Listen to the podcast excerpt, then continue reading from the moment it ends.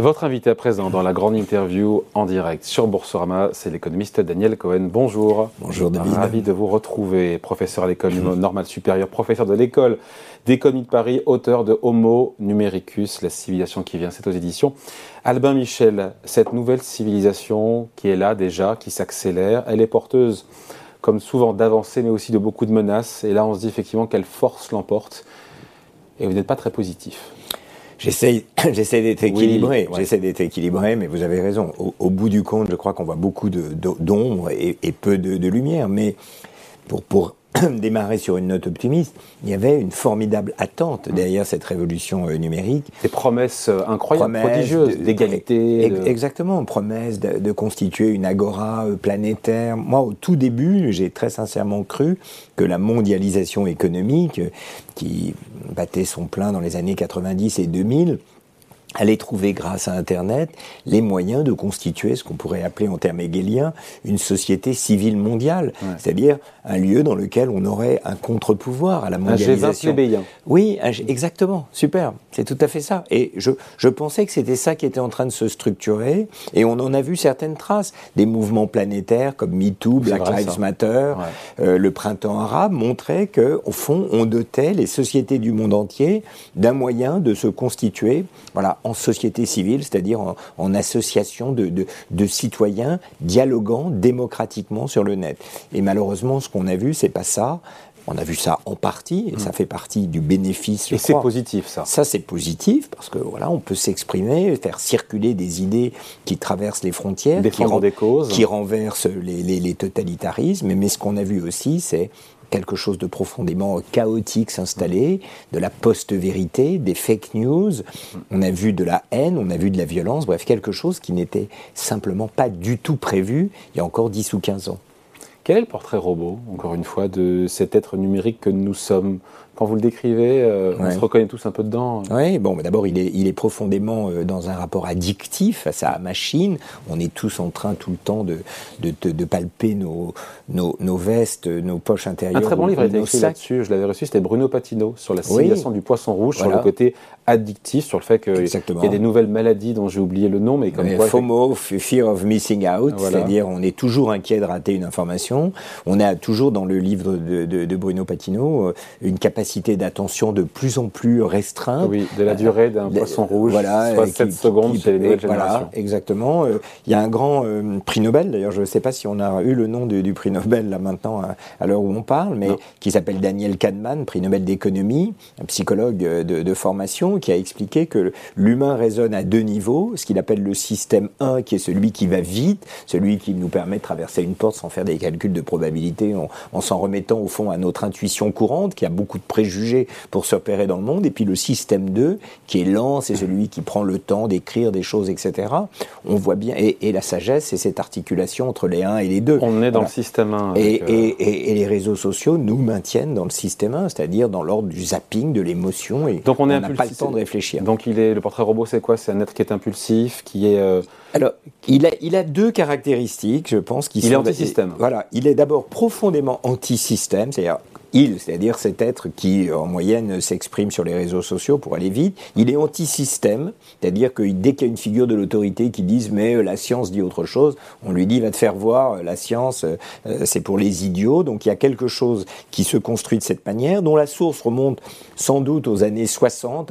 La contre-culture des années des 60s était contre la verticalité de l'ordre du monde telle qu'elle s'exprimait à l'époque, qui était mandarinale, qui était patriarcale, qui était hiérarchique. Et dans les années 70, les pionniers de la révolution informatique sont inspirés de ça. Ils veulent un monde d'horizontalité, celui des Black Lives Matter, c'est-à-dire un monde où en effet tout le monde a une chance de s'exprimer. Mais il est aussi profondément libéral, donc il est anti-système. Et libéral, il a pris le meilleur de tous les mondes. Voilà. Et donc exactement. Et libéral, ça veut dire quoi ? Ça veut dire que il veut s'auto-instituer. Il n'y a pas de médiateur, il n'y a pas de corps intermédiaire. Au fond, l'idée de Madame Thatcher, qui est la société, ça n'existe pas. Il n'y a que des individus. C'est ça qu'on retrouve. Et donc vous dites n'importe quoi sur le net. Il n'y aura pas une autorité pour dire bah, « je suis désolé, c'est pas comme ça que ça marche, apportez vos preuves ». Vous dites « la guerre en Ukraine a été déclenchée par des groupes pétroliers pour s'enrichir », vous allez sur le net, vous allez trouver 1 million de personnes qui pensent comme vous, et il n'y aura pas de modérateur. On ne va pas chercher une information, on va chercher... des confirmations. Des confirmations de ce qu'on pense déjà. Voilà. C'est ça en fait le biais. C'est ça, c'est pour ça qu'on peut faire des fake news. C'est pour ça que la post-vérité peut s'installer. Si je vous dis quelque chose d'aberrant, vous allez me dire, mais je suis désolé mon cher Daniel, c'est pas vrai, il y a des études, comment vous réagissez à ce moment-là au rapport de X ou Y qui dit ça. Et il y a un débat, et au fond je suis obligé, quand je vous réponds, de me hisser au-dessus de bah, ça me plaît pas et c'est comme ça. Non, j'ai obligé de faire un effort, c'est ce que le grand philosophe Habermas appelait un espace public. On sort de sa condition d'être privé, du bourgeois qui est en nous, disait Habermas, pour parler le langage de l'universel. Et toujours cet Habermas dit dans les réseaux sociaux, ça marche pas comme ça. On reste dans l'ordre du privé. On ne hisse pas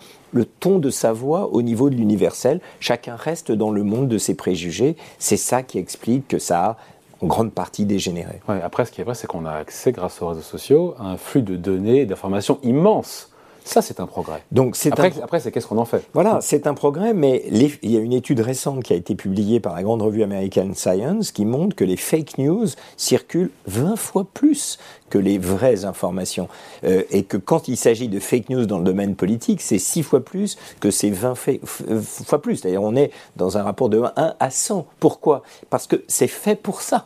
Les fake news, elles sont faites pour attirer l'attention, pour expliquer un tel a divorcé, la guerre se prépare, c'est ça qu'on cherche. Au fond, l'information est devenue une consommation. On rentre dans le grand magasin numérique d'Internet pour chercher des informations qui vous conviennent. C'est en ça que c'est libéral, c'est néo-consumériste, sauf qu'en l'occurrence, ce sont des choses précieuses, c'est ce qui fait l'aliment de la vie démocratique qui est complètement consumée. Comme n'importe quel autre, consommer, comme n'importe quel autre bien. Je vous lis le paradoxe central de la société numérique, c'est dans le prolongement de ce qu'on dit là, c'est selon vous qu'elle fait naître une aspiration à la discussion ouverte mais s'avère incapable d'organiser la confrontation nécessaire d'idées contraires. C'est exactement ce qu'on dit là. Voilà, exactement. Et pourquoi c'est pas possible ? Donc c'est stérile parce qu'en fait ça vocifère. Ça vocifère et il n'y a pas il n'y a pas d'avancement. Il n'y a plus les institutions. En fait, on se rend compte que entre la verticalité du monde ancien et l'horizontalité absolue du monde numérique, il y a des choses intermédiaires, il y a des corps intermédiaires qui peuvent aider.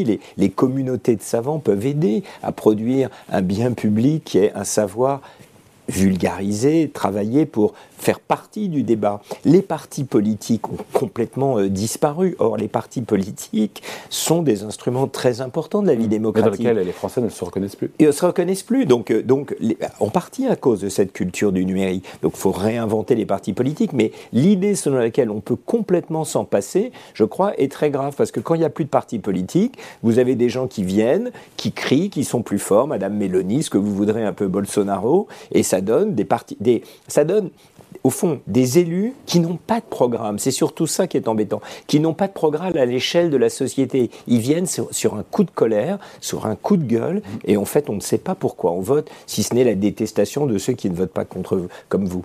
Vous savez que certains vont vous traiter de ringard et de réac. Réac, je ne pense pas, parce que au fond, cette protestation anti-système qui vient des 60s, c'est ma génération. Et non, il va dire que vous défendez ce monde ancien, et vertical. J'essaie de penser, d'abord, ce qui manque à cette société numérique pour produire ce qu'on attendait d'elle, et je pense que c'est des médiateurs. Et bon, après, ça, en effet, j'ai un paragraphe où j'appelle « éloge de l'archaïsme », donc je revendique ce que vous dites. Je pense qu'on va trop vite en besogne quand on pense que les partis sont périmés, trop vite en besogne quand on dit que les syndicats sont périmés, trop vite en besogne quand on dit que les entreprises elles-mêmes sont périmées. Il y a besoin d'entreprises pour structurer un monde social. La tendance de tout sous-traiter, au fond, ce rêve d'avoir des entreprises sans usines et des usines sans travailleurs, je pense, est terrible pour la vie en société. Je pense qu'on a besoin de communautés de savants. Bref, je pense que la société ne peut pas toute seule s'auto-instituer. Quand elle essaye de le faire, c'est la prime à celui qui va crier le plus fort, qui va donc réussir à regrouper sur une base très étroite des gens qui le suivent, ses followers, et il n'y a plus de vie en société possible. Avec l'idée qu'il y a, on le voit bien, déferlement, parfois, souvent de haine, de violence sur les réseaux sociaux, aura-t-on un jour une conversation apaisée et philosophique Comment on tempère tout ça, encore une fois? Comment on régule? D'abord, ce qu'on vient de dire, je pense qu'il faut réguler. Alors, il y a plusieurs types de régulation. Par la loi, on voit bien qu'il y aura toujours des limites. Par soi-même, essayer d'avoir un rapport moins addictif. Il y a beaucoup d'études qui ont montré que quand les réseaux sociaux, quand on demande à quelqu'un contre rémunération de se priver de réseaux sociaux pendant un mois, en fait, à la fin, il se sent mieux. Il y a des symptômes dépressifs qui disparaissent. Il est moins polarisé dans ses idées, et après le mois de diète, il n'y retourne pas autant qu'avant, parce qu'il est comme quelqu'un qui est sevré de la cigarette et d'autres, et donc il n'y retourne pas. Enfin, on n'imagine pas des politiques publiques qui vont donner de l'argent aux gens pour qu'ils arrêtent d'aller sur les réseaux sociaux. Non, mais c'est important de savoir, c'est comme arrêter de fumer. C'est arrêter de fumer, au fond, l'information que ça donnait le cancer, plus toutes sortes de choses comme l'augmentation des taxes, ça a marché, on fume beaucoup moins aujourd'hui dans les pays avancés, pas dans le monde, mais dans les pays avancés, donc il y a quelque chose de cette nature. Mais ça ne suffit pas. C'est pour ça que j'insiste sur le fait qu'il y a besoin de repenser le rôle de ces différents médiateurs. Maintenant, quand on se projette dans le 21e siècle, c'est sûr que ça fait peur. On peut imaginer un monde totalement dystopique dans lequel les humains... On nous a vendu l'utopie et on vit la dystopie. Voilà, on nous a vendu l'utopie, on est en train de découvrir la possibilité d'un monde inverse. Et ça serait quoi? Ce serait un monde dans lequel on est globalement abéti, quoi, et tout le temps comme ça, à pianoter, où les enfants ne lisent plus de livres, ils sont tout le temps en train de scroller leurs réseaux sociaux. Soi-même, au fond, on passe d'un travail équivalent d'un travail à la chaîne quand on est dans son bureau à taper des données, et quand on rentre le soir, on continue sur ses tablettes, au fond le même type d'environnement dans lequel on ne sort plus de chez soi, qu'on est simplement capté par la toile, et puis cette espèce d'abêtissement général, ce crétin digital dont parlait dans un autre livre Michel Desmurget, en réalité il est pris en charge par une intelligence artificielle qui, elle, va gagner en intelligence, en complexité, qui va être capable de savoir ce que vous voulez, qui va être capable de vous proposer, sans même que vous le demandiez, des offres d'emploi en disant on aura chacun une espèce de site web dans lequel on se présentera, bonjour, je m'appelle David, je fais ceci, cela, je suis open, et puis on viendra vous chercher pour dire mais il y a un job très intéressant à tel et tel endroit, et au fond on n'aura plus ce rapport actif à la société, on sera géré par des algorithmes qui vous feront des offres d'emploi, qui géreront votre crédit, qui vous proposeront de rencontrer quelqu'un pour vous marier avec des trucs comme Tinder, donc on aura... Mais on perd notre libre arbitre dans ces cas-là? On perd pas notre libre arbitre puisque c'est nous qui le décidons. Et c'est comme, est-ce qu'on perd son libre arbitre quand on devient drogué? Est-ce qu'on perd son libre arbitre quand on se drogue? Oui, bien sûr, parce qu'on est dans un rapport addictif. Ouais. Non, parce que personne ne vous oblige de le faire. Donc, à quoi il faut réfléchir, c'est quelles sont les sorties qui nous permettent de retrouver. Mais ça ne donne pas envie, ce monde qui nous attend, là, franchement. Tel qu'il est décrit, je pense qu'il y a un risque d'abêtissement général dans sa vie intime, dans sa vie amoureuse, et aussi dans la vie politique. La montée du populisme, on va dire, pour simplifier, de droite, les Bolsonaro, les Méloni, etc. Moi, personnellement, j'y vois une incarnation de cet être libertaire, anti-système.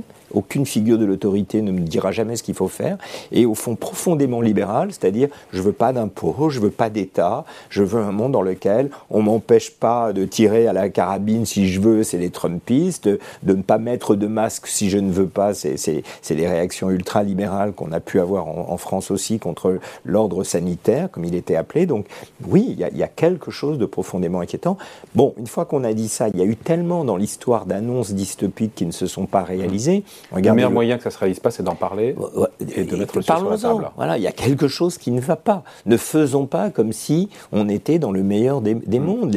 Mais si la jeune génération se plaît dans cette situation? Alors, moi, je reviens à mes corps intermédiaires. Pour les jeunes générations, je crois qu'il faut que les enseignants prennent la mesure qu'ils ont une bataille à mener, mais qu'ils n'ont pas les moyens de la mener. C'est-à-dire le rapport à la lecture qui a fondé l'humanisme moderne. Enfin, l'Europe est devenue, au fond, la terre où l'humanisme qu'on appelait occidental, mais contemporain, s'est épanoui. En grande partie, c'est grâce... Donc, ça commence là, à l'école? Je pense, et ça commence, dans le cas de l'humanisme européen, en grande partie, c'est lié à Gutenberg, c'est lié au fait que la lecture va devenir possible, on va pouvoir lire la Bible, le protestantisme né de ça, on peut lire la Bible sans aller à l'église, donc il y a quelque chose pour écouter le prêtre, parce qu'on sait lire, on a des Bibles bon marché, il y a toutes sortes de choses qui se sont faites autour de l'écrit. Si l'écrit disparaît parce que les jeunes générations ne peuvent plus lire de livres, ne peuvent plus faire l'expérience de rester soi-même seul avec un auteur qui pendant 3-4 heures va vous entraîner dans sa pensée. Si on n'est plus capable de ça, ça veut dire que l'être que nous avons construit en Europe et puis maintenant qu'on a diffusé dans le modèle démocratique dans le monde entier, si ça disparaît, c'est grave. C'est aux enseignants de reprendre la main. Comment ? Peut-être en faisant des renoncements eux-mêmes. Peut-être qu'il faut sortir de l'idée que leur rôle, c'est d'introduire à la culture savante. Peut-être que c'est juste d'introduire à la culture écrite tout court, c'est-à-dire en trouvant des livres dans le patrimoine contemporain. Je pense à Harry Potter, tous les gosses qu'on a, je ne sais pas si vous en avez, mais ils ne lisent plus, sauf Harry Potter. Ma fille lit très très peu, voire pas du tout. La fille de Daniel Cohen qui lit Harry Potter, alors mais elle a lu Harry Potter. Ça part à volo, là. Elle a lu, moi j'ai été fier d'elle, elle a lu les 7 volumes ou 8, je ne sais pas, d'Harry Potter, comme ça, sans reprendre son souffle, pratiquement tous les jours, parce qu'elle était entraînée dans ce monde. Ben, ça me va. On va renoncer peut-être à Victor Hugo et on va passer à Harry Potter. C'est pas grave. C'est l'écrit, c'est la civilisation de l'écrit qui se joue là. Donc, il faut donner aux enseignants les moyens d'offrir une alternative aux réseaux sociaux et avec le goût de la lecture. Donc, vous voyez, on est loin de Victor Hugo ou Lamartine. Peut-être, on y reviendra plus tard. Peut-être que Victor Hugo et Lamartine, on le lira à 25-30 ans. Et ce qui compte, c'est qu'on garde un rapport à l'écrit qui fasse qu'on puisse s'isoler, on puisse mettre pendant le temps qu'il faut à la lecture d'un livre, pas des résumés comme ça où on ne comprend rien. Un vrai auteur qui vous amène de la première à la dernière page, des auteurs contemporains, sans doute, beaucoup plus qu'on a fait par le passé. Relation à l'écrit, relation aux autres. Les réseaux sociaux étaient censés remédier à la solitude sociale, vous le mettez bien en avant, ils l'ont aggravé, l'individu est plus isolé que jamais. Pour vous, c'est le mal du siècle, la solitude. Oui, c'est comme le grand paradoxe. L'anomie sociale, je pense, c'est le mal de notre siècle, du 21e. Donc l'anomie sociale, c'est un terme qui avait été forgé par Durkheim pour expliquer la montée des suicides au 19e. Il disait, le suicide, c'est pas un phénomène psychologique, et il en donnait la preuve. Les gens qui allaient dans les hôpitaux psychiatriques ne sont pas les mêmes que ceux qui se suicidaient d'un point de vue sociologique. Par exemple, les femmes, à l'époque de Durkheim, allaient dans les hôpitaux psychiatriques, mais ne se suicidaient pas. Bon, il donne toutes sortes d'exemples comme ça. Donc, montre que c'est autre chose, que les troubles psychiques qui expliquent le suicide. Le suicide, c'est quand on perd le rapport à autrui, la théorie de Durkheim. Et on perd le rapport à autrui, c'est la solitude sociale. Et on est tout le temps connecté à autrui. Et l'autre chose, l'anomie, c'est on perd la compréhension du rôle qu'on joue dans la société. Et en effet, le monde numérique, c'est la promesse de remédier à ce mal nouveau. Il n'y a plus d'usines, il n'y a plus de syndicats, il n'y a plus de partis politiques. Donc en gros, on est seul. Ouais. Et la promesse du numérique, c'est « je vais vous arracher à votre solitude, venez, je vais vous donner des communautés électives nous-mêmes. » On est connecté à tout le monde. Voilà, on est connecté, mais sur cette forme pathologique dont on vient de parler, c'est-à-dire on est connecté pas pour discuter avec autrui, mais au fond pour trouver des images du même. Les gens que je retrouve sur Internet, c'est les gens qui me ressemblent, j'appelle ça un moi collectif, c'est-à-dire des gens qui ont les mêmes préjugés, les mêmes a priori. On ne fait pas l'expérience de l'altérité, d'un rapport contradictoire avec autrui sur Internet, donc en fait vous restez enfermé dans un ghetto numérique qui est une image démultipliée de vous-même. De la société. On s'isole de la société parce que la société est altérité. La société, c'est autrui. La société, c'est je ne sais pas ce que vous pensez. Je peux l'imaginer, mais pas totalement. Vous allez me prendre par surprise, vous allez me contredire. Et je vais grandir de cette rencontre, et j'espère vous aussi, symétriquement. On va se hisser l'un et l'autre au-dessus de nous-mêmes dans la confrontation de nos idées. C'est ce que les philosophes appellent la raison dialogique. La raison ne vient pas toute seule. Elle vient dans un rapport contradictoire avec autrui. C'est ça qu'on n'a plus sur Internet. Voilà. Et pour couronner le tout, tout est fait donc avec le numérique pour réduire nos interactions humaines. Voilà. Téléachat, télétravail, télémédecine. La digitalisation de nos vies a surtout conduit à une désintégration, je vous lis, des relations sociales et à une déshumanisation. Voilà. Boum. En fait, on prend la corde là et on se pend. D'un point de vue économique, cette révolution numérique est une révolution industrielle comme les autres, comme la révolution de l'électricité, comme avant elle la révolution du charbon, comme avant elle la révolution de la charrue ou des engrais dans l'agriculture. Elle vise à gagner de la productivité, c'est-à-dire à faire en un temps toujours plus petit, court, ce qu'on faisait avant en 2 heures, on le fait en 1 heure, puis en 1 demi-heure, puis en 1 minute. Sauf que, en l'occurrence, ce qui fait l'objet de cette transformation, ça n'est plus, comme dans les usines ou dans l'agriculture, le rapport de l'homme à la matière ou le rapport de l'homme à la terre, c'est le rapport direct de l'homme à l'homme dont on cherche à réduire le coût des interactions. Donc, en effet, tout ce que vous pourrez faire sur le net, le télétravail, la télémédecine, la téléconsommation. Qui nous a servi pendant la crise du Covid, pardon. Heureusement. Qui nous a servi et qui nous a surtout fait comprendre pendant la crise du Covid à quoi tout ça servait. Toutes ces technologies, tous ces Zooms, ces Teams dont on ignorait totalement l'existence ont montré qu'en réalité, ce que cherche à faire la révolution numérique, avec toutes ces technologies nouvelles, c'est au fond de créer des gains de productivité dans les services. Les services, c'est des relations de face à face. Je suis avec vous, on se parle. Évidemment, il y a beaucoup de gens qui nous écoutent grâce à ça, mais fondamentalement, un service, c'est un bien qu'on ne peut consommer qu'en la présence du client ou du prestataire. Ouais. Le coiffeur, chez Jean Fourastier, je vais chez le coiffeur, il me coupe les cheveux, c'est un service. On ne peut pas faire ça à distance. Eh bien, il y a plein de choses qu'on ne peut pas faire à distance.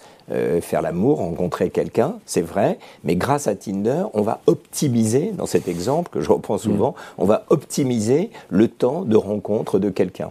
La télémédecine qu'on a découvert, dont on a découvert toutes les potentialités, c'est pas toujours mal, les gains de productivité, mais il faut savoir à quoi ils s'appliquent. Au rapport entre les humains. La télémédecine dispense d'aller voir son médecin, de l'attendre dans sa salle d'attente, c'est un gain. La seule chose qui m'inquiète, moi, c'est pas qu'on puisse faire de la télémédecine. Ce qui m'inquiète, c'est qu'on vous propose des solutions qui contournent le médecin. Moi, ça me gêne pas que mon médecin me dise un petit truc, vraiment pas besoin de venir, faites ci, on en reparle dans 2-3 jours, et si vous avez encore de la fièvre dans 3 jours, venez me voir. Ça me plaît. Au fond, personne n'aime aller dans une salle d'attente, attendre 2 heures pour finalement apprendre, vous avez une petite toux. Mais si les médecins devenaient progressivement dépossédés de leur savoir, de leurs compétences, qu'on vous propose des petites tablettes où on vous dit « mais pas la peine d'aller voir le médecin, en plus c'est gratuit, etc. », on rentre progressivement dans un monde de désintermédiation de ces institutions sociales que sont en l'occurrence le corps médical. Comment finit Daniel Cohen sur une note positive et optimiste, cet entretien ? Que cette discussion, qui j'espère est contradictoire pour tous ceux qui écoutent, mais il exagère, il va trop loin, ah oui, pourquoi pas, que cette discussion nous permette de reprendre collectivement possession de notre destin.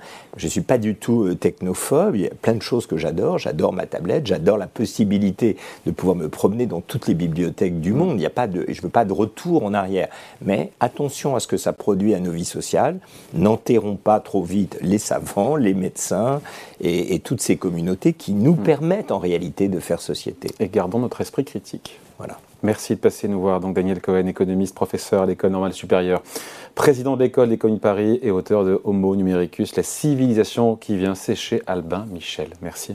Merci à vous.